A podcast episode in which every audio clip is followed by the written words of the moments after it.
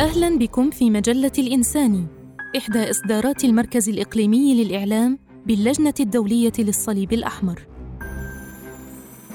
المقالات الصوتية. قصة المدينة والحرب كما يسردها التاريخ. بقلم دانيال بالميري مؤرخ في اللجنة الدولية للصليب الأحمر. بصوت صفا زياني.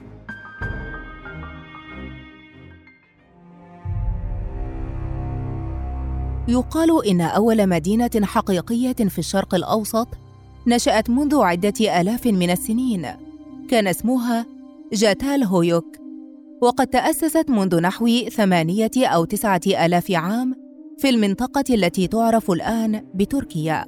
ربما ليس من قبيل المصادفة أن تمكنا من العثور في نفس المنطقة على أول تسجيل عن الحرب ضد المدن. صحيح أن بعض القصص أسطورية مثل الاستيلاء على طروادة بعد حرب دامت عشر سنوات احتفى بها هوميروس في الإلياذة لكن بعض الروايات التاريخية عن الحرب ضد المدن يعود تاريخها إلى القرن الخامس عشر قبل الميلاد.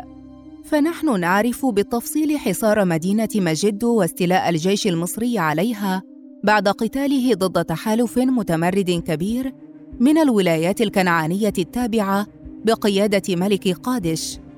اتخذت العلاقة القديمة بين الحرب والمدينة صورا عديدة يتردد صداها في المعارك داخل المدن اليوم.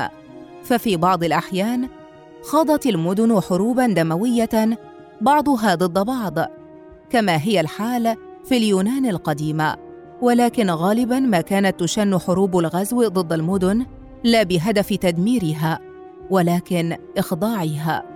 فبمجرد إنشاء المدينة سرعان ما تصير مطمعا للغزاة فهي مركز للسلطة والثروة. ولكي يقتحم الغزاة المدن كان عليهم تطوير تقنيات عسكرية جديدة. وابتكار فن وتقنية محددة لحصار المدن أو الحصون هو درب الحصار.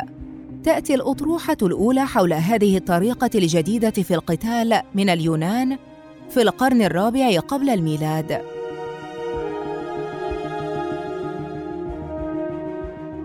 وفي مواجهة التهديد بالغزو كانت المدن تستعد للحصار وتحصن نفسها بشبكة كبيرة من الجدران التي ابتكرت وتطورت على مر القرون وصولا إلى القرن الثامن عشر بفضل معماريين ومهندسين عسكريين ومنهم ماركيز فوبان المولود عام 1633 والمتوفى عام 1707 فصارت المدينة مخبا عسكريا يمكن للناس أن يجدوا فيه ملاذا مؤقتا في حالة الحرب. لكن مع تطور المدفعية القوية والبعيدة المدى أدى عدم جدوى التحصينات إلى تحرك عسكري في القرن التاسع عشر إذ بدأت المدن في تحرير نفسها من قيودها الدفاعيه كانت هذه هي الحال على سبيل المثال بالنسبة لجنيف التي بدأت منذ العام 1849 في تفكيك التحصينات التي كانت تحيط بوسط المدينة منذ القرن الرابع عشر. وهكذا بدأت المدن تستعيد بعداً مدنياً بحتاً وتطور بالتوازي مع تدفق سكان الريف أو المهاجرين إليها إذ اجتذبتهم الإمكانات الصناعية أو الحرفية التي صارت تتركز في المراكز الحضرية بدأ هذا الاتجاه في القرن التاسع عشر وتصاعد في القرن العشرين وما زال مستمرا حتى اليوم. لكن بوصفها أماكن ذات أهمية سياسية واقتصادية وكونها مراكز اتصال ومناطق مكتظة بسكان تظل المدن مستهدفة في الحرب. انما تغير على مدى آلاف السنين هو وسيلة إبادتها. ففي عام 146 قبل الميلاد دمر الرومان مدينة قرطاج بالنار وبعدها بقرون عديدة اكتوت جرنيكا وكوفنتري ودريسدن بنار الحرب لكن بوسائل تدمير جديدة إذ قصفتها طائرات عسكرية ورأت هيروشيما وناغازاكي أهوالا بعد أن أطلقت الأسلحة النووية من عقالها. بالإضافة إلى الحرب ضد المدن يمكننا أيضا استكشاف الحرب داخلها ممثلة في المعارك الكبيرة التي دارت رحاها في الحرب العالمية الثانية في قلب مدن مثل نانكينغ وستالينغراد وبرلين التي استولت عليها القوات أو استعادتها بمعارك من منزل إلى منزل تقريبا وبالعنف أيضا في نيكاراغوا ويوغوسلافيا السابقة والقوقاز إلى جانب المعارك التي لا تزال تندلع في الشرق الأوسط. وبوصفها مصدرا للتهديد والانجذاب فالمدينة تشكل عائقا أمام المتحاربين. ليس فقط من حيث التقدم الاستراتيجي ولكن أيضا من حيث كونها عالما عقليا مغايرا. فالمدينة غالبا ما تكون مكانا تتجلى فيه بقوة فكرة وجود الآخر.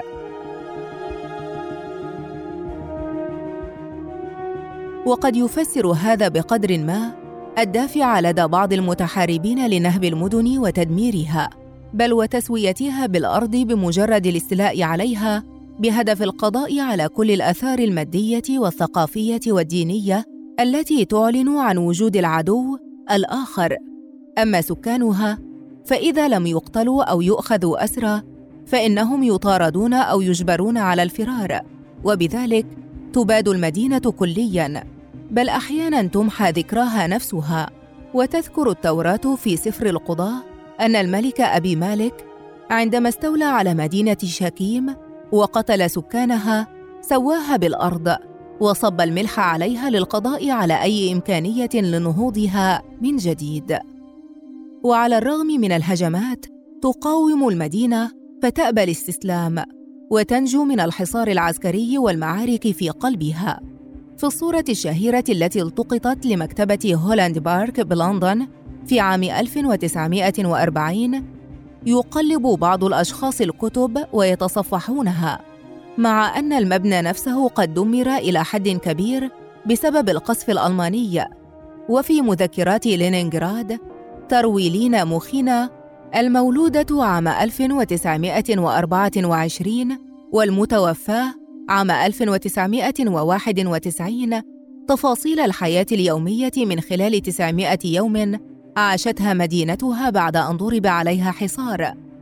وقد يذكر بعضنا أيضا كيف اختيرت إينيلا نوغيتش ملكة جمال سراييفو تحت الحصار في عام 1993 عندما كانت تلك المدينة تعيش أحلك أوقاتها.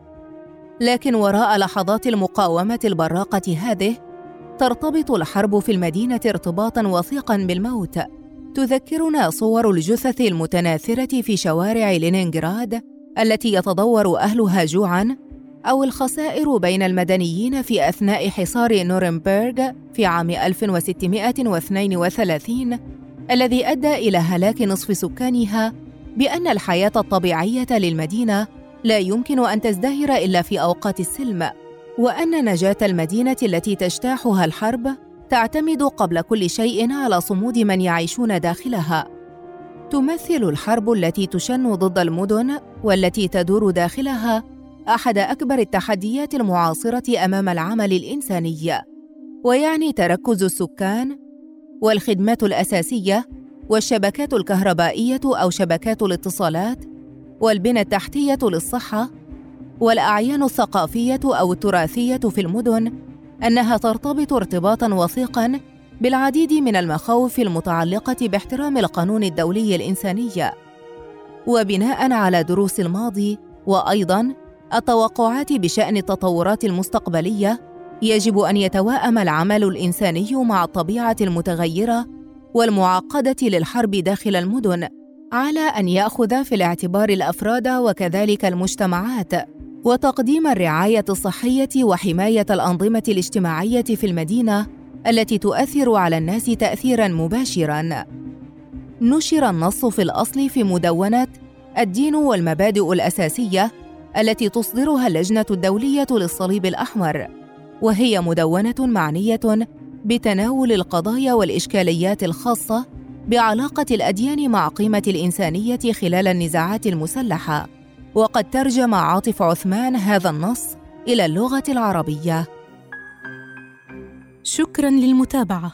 للاستماع إلى مزيد من المقالات زوروا الموقع الإلكتروني لمجلة الإنساني blogs.icrc.org/الإنساني